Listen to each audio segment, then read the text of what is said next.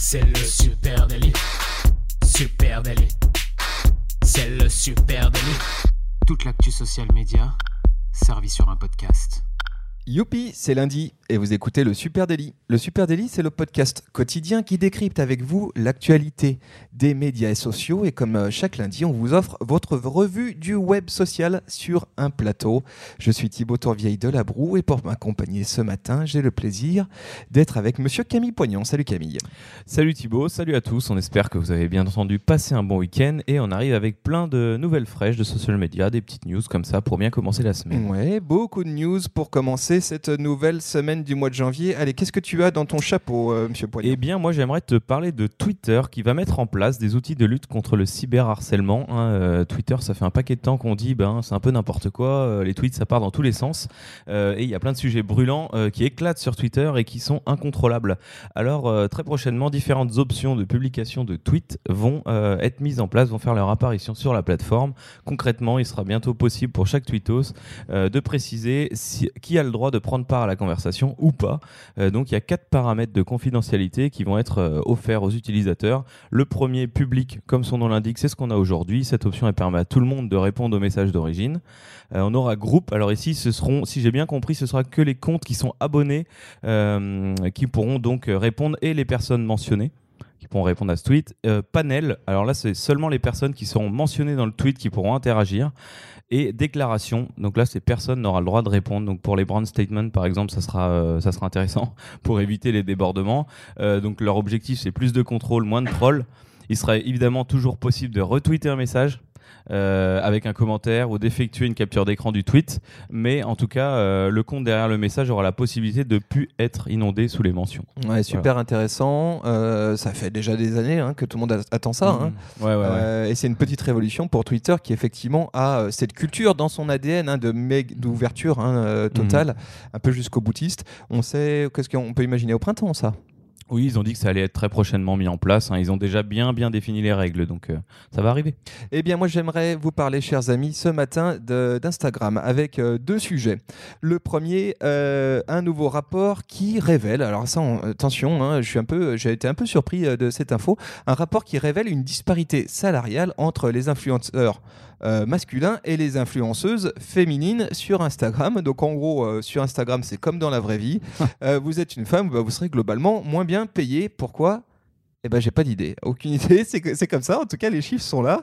Euh, c'est un nouveau rapport qui a été fait euh, par une société qui s'appelle Hype Auditor et qui a révélé euh, qu'en moyenne, eh bien, les influenceurs masculins sur Instagram gagnent plus que les influenceuses. Euh, ils ont fait une étude sur 1500, 1600 influenceurs, donc c'est quand même une étude Ouais, ouais, sérieuse, hein, dans 40 pays différents, donc c'est assez globalisé comme, comme tendance. Et alors attention, les chiffres sont quand même assez hallucinants. hein. Pour les postes, euh, le rapport constate un écart de 7% entre le prix moyen facturé par les influenceurs par rapport aux influenceuses. 7% plus cher Mhm. pour un poste. Et pour les stories, là c'est très étonnant, 27% plus cher pour un- quand c'est un influenceur qui fait un deal avec une marque sur ses stories que quand c'est une influenceuse.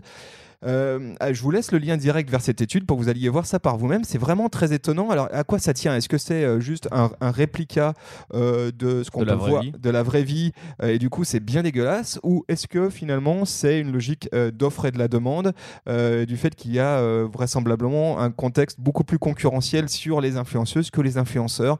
Voilà, je sais pas. Je, je suis preneur de votre avis là-dessus. Ouais, j'allais te, en, en oubliant le côté sexiste, hein, j'allais te dire ça justement. Il y a beaucoup moins d'hommes influenceurs, donc forcément, j'imagine que les prix montent plus facilement, qui peuvent se permettre d'être vendus plus cher.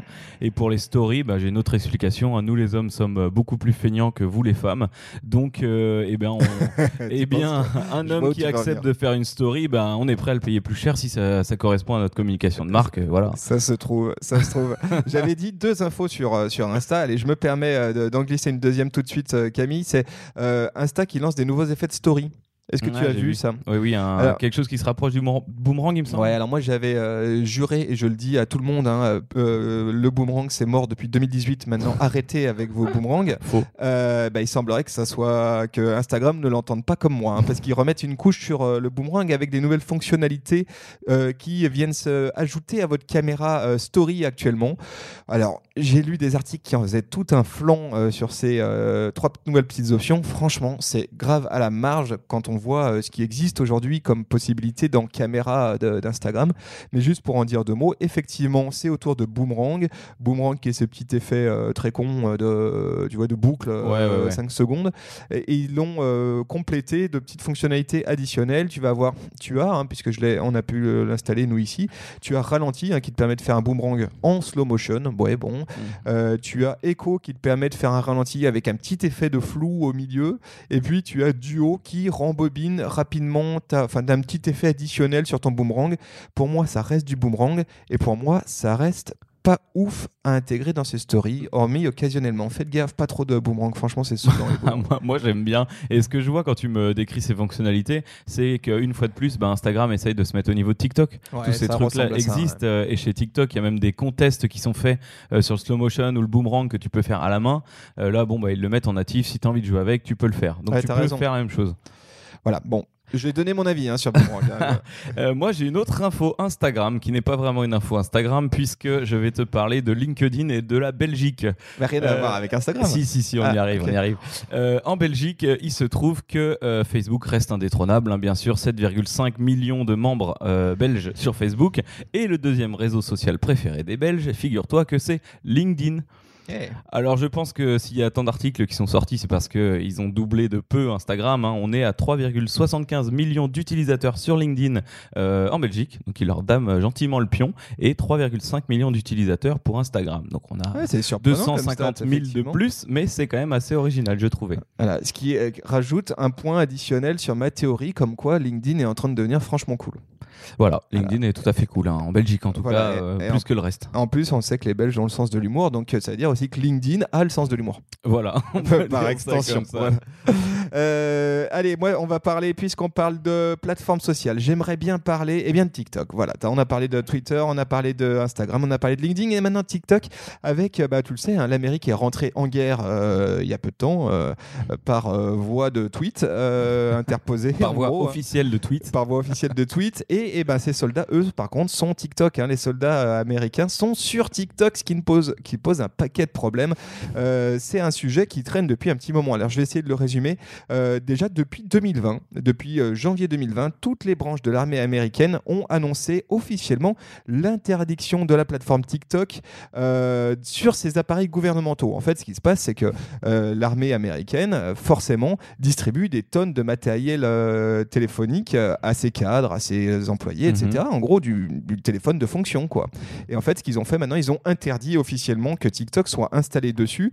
Une bonne raison pour ça, c'est qu'en fait, le ministre de la Défense avait officiellement annoncé courant 2019 que l'application qui appartient, rappelons-le, à des Chinois posait un risque fort de cybermenaces. hein.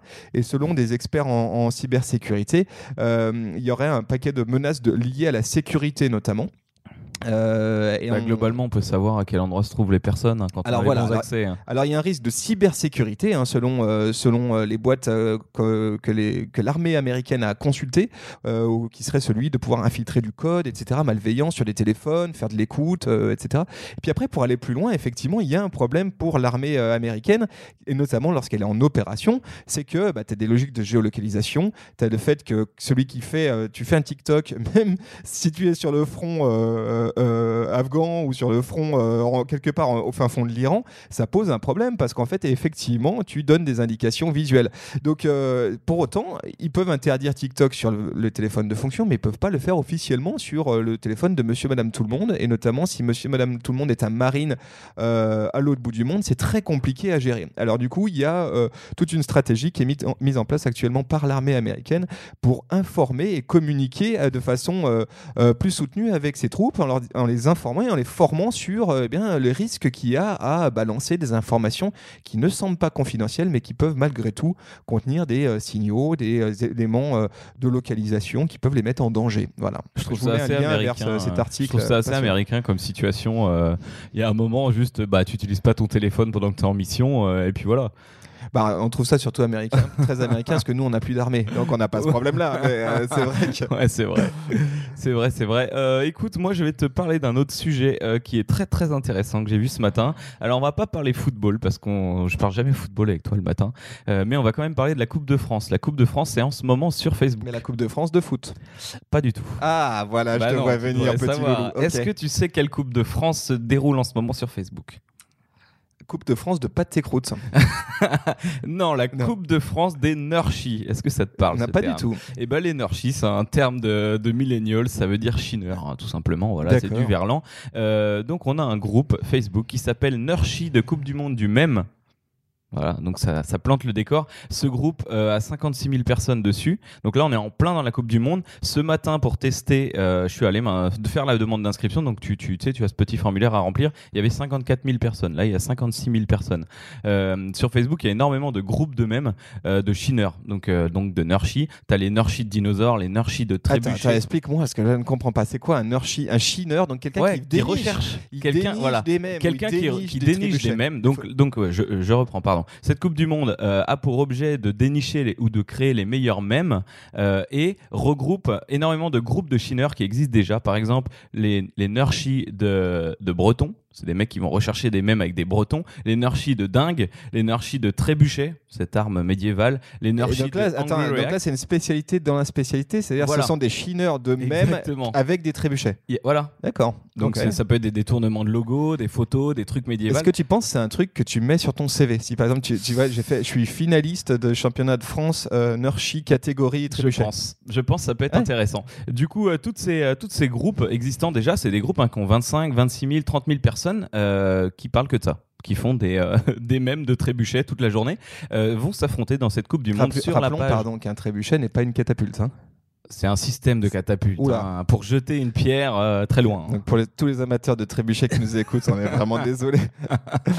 Euh, bon voilà, ça y est, il m'a perdu. Euh, donc euh, tous ces groupes adeptes de mèmes différents dans différentes thématiques se rejoignent sur cette page pour se déclarer la guerre. Donc si tu débarques à l'aveuglette sur la page, comme moi ce matin, le choc va être brutal. Il y a des mèmes partout, des commentaires drôles, racistes, insultants, des modérateurs qui essayent de rester sereins, des acronymes à fond. Donc moi globalement, il y a plein de trucs que j'ai pas compris du tout. T'as des, des- Propre langage, quoi. Ah ouais, là c'est vraiment très très complexe. Est-ce que c'est pas un peu le, ça ressemble pas un petit peu à, à jeuxvideo.com euh, Ah, mais totalement. 18-25? C'est ça, même esprit. Alors d'ailleurs, j'ai essayé de comprendre ces acronymes, mais forcément, ça m'a renvoyé toujours sur jeuxvideo.com. Ouais. Euh, tu jetteras un œil, franchement, c'est super intéressant. Je, je vous ai mis hein, bien sûr le, le lien du groupe. Alors, comment va se développer cette euh, Coupe du Monde? Euh, Phase 1, le 28 décembre, deux Français, Théodore et Lucie, ont créé cette page, une sorte d'arène. hein. Donc là, on est à 54 000 personnes en, quoi 15 jours. Euh, donc tous les Nurchis de plus de 200 groupes se sont rejoints, euh, 2000 groupes pardon, se sont rejoints sur ce groupe euh, complet. Euh, 40 groupes sélectionnés pour participer à la phase 2. Phase 3 du 10 au 23 janvier, donc on est dedans. Trois représentants ou champions de chaque groupe sont désignés pour représenter. Nurchis de Trébuchet. Euh, et la phase 4 qui commence le 25 janvier, il y a des poules de 4 Nurchis euh, qui sont déterminés. Et la phase 5, il y aura un vainqueur. Voilà, je n'en dis pas plus, ça refera l'objet d'un podcast du lundi. Ouais, je, je sens, euh, oui, oui, je sens effectivement qu'on va suivre de très près tout Mais ça. c'est assez incroyable, hein, vraiment, euh, ça vaut le coup d'œil. Et ben, euh, longue vie du coup au championnat de France des Nurchis de même euh, passionnant. Merci beaucoup. Je mets le lien pour ceux qui Tout à fait. qui nous écoutent. hein. Voilà les amis, ce qu'on pouvait se dire ce matin, c'était Youpi, c'est lundi avec ben vous, vous le savez, hein, c'est notre petit rendez-vous maintenant tous les lundis.